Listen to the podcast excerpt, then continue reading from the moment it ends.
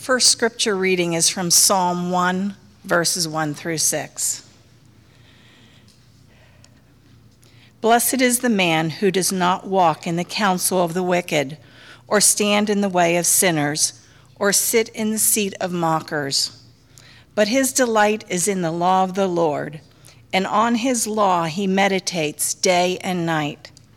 He is like a tree planted by streams of water which yields its fruit in season and whose leaf does not wither.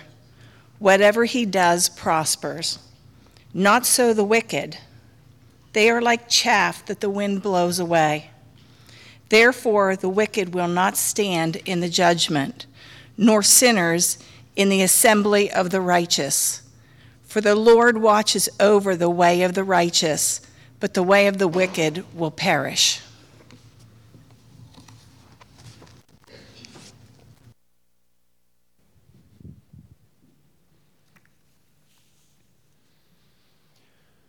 And our gospel lesson this morning comes from Luke chapter 19.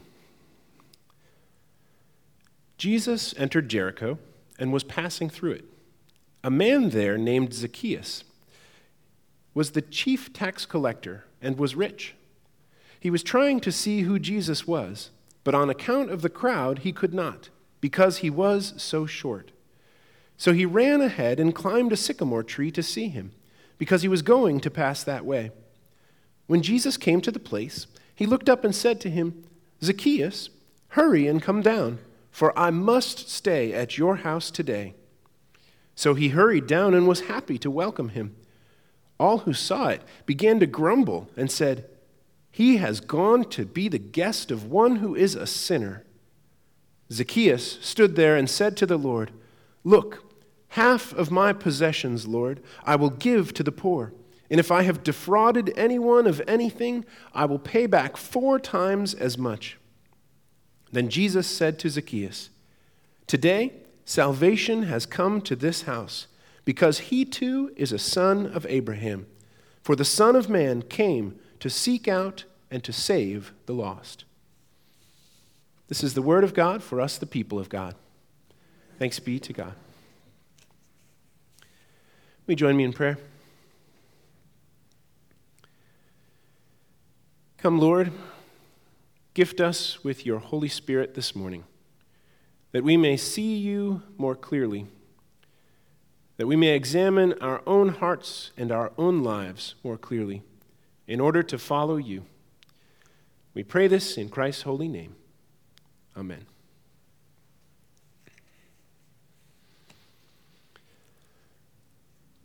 Do you ever have the experience where somebody asked a really great question. Sometimes somebody asks a question about a Bible story that really sticks out. That happened for me this week. I was reading a work by a theologian from Baylor University, and he made me see this story that I have known since childhood in a whole new way.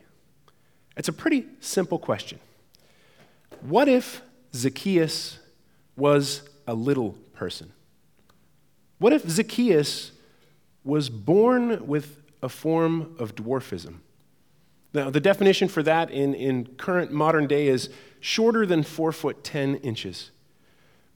But it's an interesting question. What if Zacchaeus' shortness isn't just a little throwaway detail in the story? What if it's a big deal? What if it's been the defining characteristic of Zacchaeus for his whole life? To help you imagine this, I want you to imagine the Hollywood version. And of course, there's only one actor we would hire to play Zacchaeus Peter Dinklage. He gets all the roles, right? But think this through. Play this out in, in the Hollywood version here, right? What if Zacchaeus has been despised his whole life? What if he's been the kind of person that's been ignored and overlooked his whole life? If Zacchaeus is indeed a little person, he's been an outsider since the day he was born. No wonder he ends up working as a tax collector for the Roman Empire. What if Zacchaeus is the kind of person who would never have darkened the door of a church, as they say? Because literally, here's a passage from Leviticus For no one who has a blemish shall draw near, one who is blind or lame, or one who has a mutilated face or a limb too long, or one who has a broken foot or a broken hand, or a hunchback or a dwarf or a man with a blemish in his eye, or an itching disease, or scabs. No descendant of Aaron the priest who has a blemish shall come near to offer the Lord's offerings by fire. Since he has a blemish, he shall not come near to offer the food of his God. Doesn't that one question change the way you picture Zacchaeus? Now you could understand why he would be unable to see Jesus walking by on the road. It changes how it would look for Zacchaeus to be stuck in the crowd, how it would look for him to, to run ahead, how it would look for him to climb a sycamore tree. All of these would have been physically demanding tasks if Zacchaeus was as short as he might have been.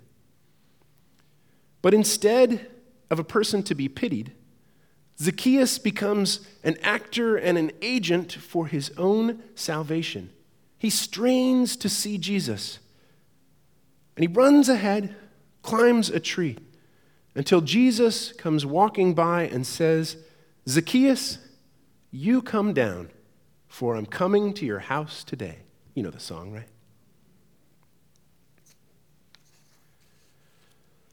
What if that's part of the reason that the crowd gets so upset that Jesus would go to Zacchaeus' house to eat with him.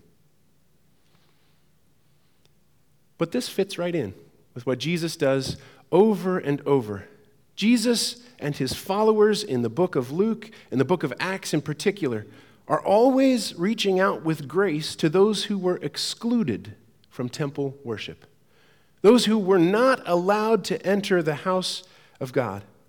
You have the woman who's bent over, the woman with the bleeding disease, you have Zacchaeus, you have the man who's lame from birth, the Ethiopian eunuch later in Acts. All would have been separated from their faith and unable to enter the temple gates. So instead, Jesus goes to them. There's a wonderful book by the late Japanese theologian Kosuke Koyama, and uh, the name of the book is this Three Mile an Hour God. Koyama talks about going at Jesus' speed.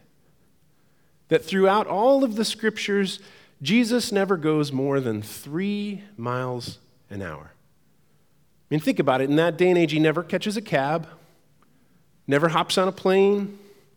Never in his entire life or ministry was Jesus in a rush. He's never too busy. He's never going more than three miles an hour. Koyama says God walks slowly because God is love. If he is not love, he would have gone much faster. And he explores this image of walking with God, pointing out that it's always walking with God, not running with God. And Jesus comes through town at this speed, three miles an hour, slow enough to stop and notice a little man up in a tree, and slow enough and unhurried enough to come to dinner at his house that day.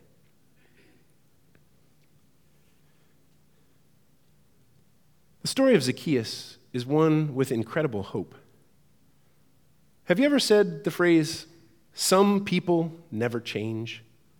You ever felt that way, right? Has anybody ever said that about you? That can be a real problem. I was hanging out with some guys that I went to high school with a few weekends ago, and in my hometown, it seems like things never change. Little old hometown It's a hard place to get away from your family's reputation. Everybody knows everybody else, and they've known them for generations before.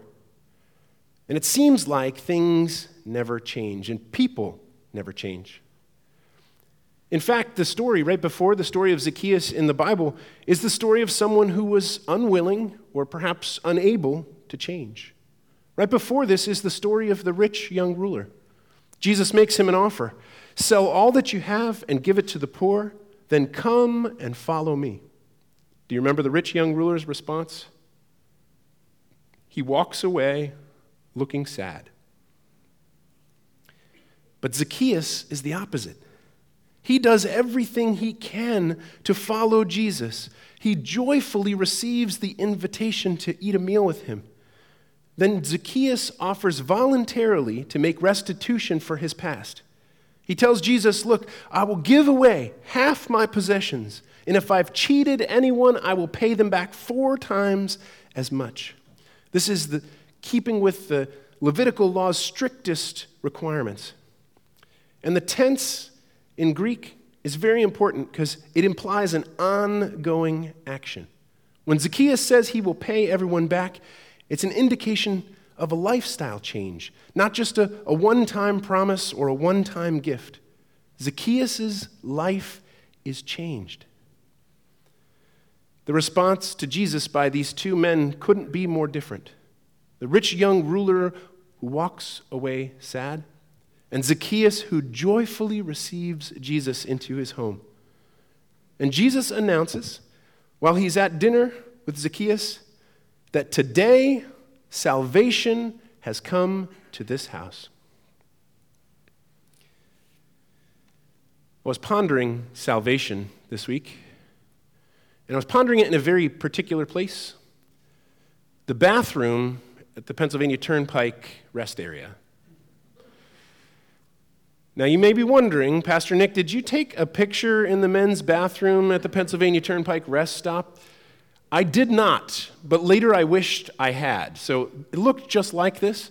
But it turns out if you Google uh, Bible tract on urinal, you can find this on Google. So it looked just like this. And I thought, did anyone really ever find Jesus in the men's bathroom on the Pennsylvania Turnpike? Do they read this booklet and then kneel down on the restroom floor and, and say the little prayer that's on the back page? I had a lot of trouble picturing that, right? That's not the way it worked. Salvation in Zacchaeus' story is different than this, right? Salvation arrives when Jesus came to Zacchaeus. Salvation comes when God moves toward us in our pain, in our need. One of my early mentors in the ministry, uh, Greg Myers, said that the Zacchaeus story needs to be the central story of the church. Think about that. Little, little old Zacchaeus needs to be the central story for the church today.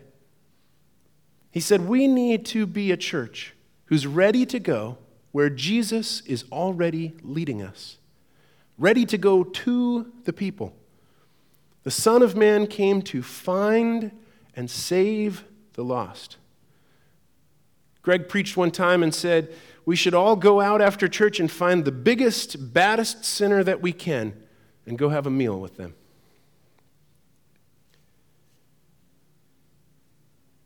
Salvation comes to this house today, is what Jesus announces to Zacchaeus and his guests. Salvation that is wholeness, that is restoration, that is community, that is a life changed by Jesus. Salvation comes anytime we encounter Jesus in our lives. Sometimes it happens quickly, other times it's, it's slow. Some people remember a specific day, a specific time, a specific encounter with God's grace, and they can confidently point back in their lives and say, That's when I was saved. I can imagine that Zacchaeus probably told this story to his kids and his grandkids. Grandpa, tell us about the day that Jesus came to your house. And Zacchaeus would tell them over and over with joy about the day that he was saved. But for others, salvation isn't this cut and dry point in time. I was reminiscing back and I, I went to dig up an old picture, and after I, I dug it up, I realized how old the picture really is. The boys are pretty little there. But I was remembering a trip to the coast of Maine. We went rock hopping on the marginal way. I told them, you have to be careful when you go up there. You can hop across a dry rock and, and run down a little trail and get up to the ocean's edge, and then realize that the tide is starting to come in. And slowly but surely, those rocks that you use to get there can become covered by water. And you can go from a, a fun rock hopping experience to a dangerous one if you're not careful. I wonder if salvation is like the tide coming in sometimes. God's grace working in our lives slowly. Sometimes so slowly that we don't really notice it's happening. But then all of a sudden, we can become aware of its presence and its power. There's one last detail in Zacchaeus' story that I think is very significant. And it's that he went in a different direction from the crowd. Can you imagine if he, he had just stayed put where he was? Jesus would have ridden on by, and Zacchaeus wouldn't have seen him, and they wouldn't have had the encounter that they had, except that Zacchaeus went in a different direction from the crowd. Reminded me of a time when I was a kid. I Was in a cattle pen, very similar to this one, with my little cane helping my dad to, to move some cows. And slowly but surely, I realized was getting into a dangerous situation. As the cows all started to move in one direction, I was swept up in the crowd, literally trapped amongst those animals. It can be kind of funny if that happens to you, but it can quickly go from funny to dangerous when you realize that these are 2,000 pound animals. And when they start to get agitated or move quickly and tighter together, they can squeeze you in and even crush you. I was just a little guy, and I remember how scared I was being swept up by these bigger animals, and I started shouting for help from my dad. And he yelled back the instructions Go up! And I realized that the, the panels of the gates that I was getting pushed up against are actually rungs of a ladder, too. So I quickly scrambled up and stayed above the fray as these huge beasts made their way down past me. And that reminded me of Zacchaeus, right? He's trapped in the crowd, and the only way out is to go up.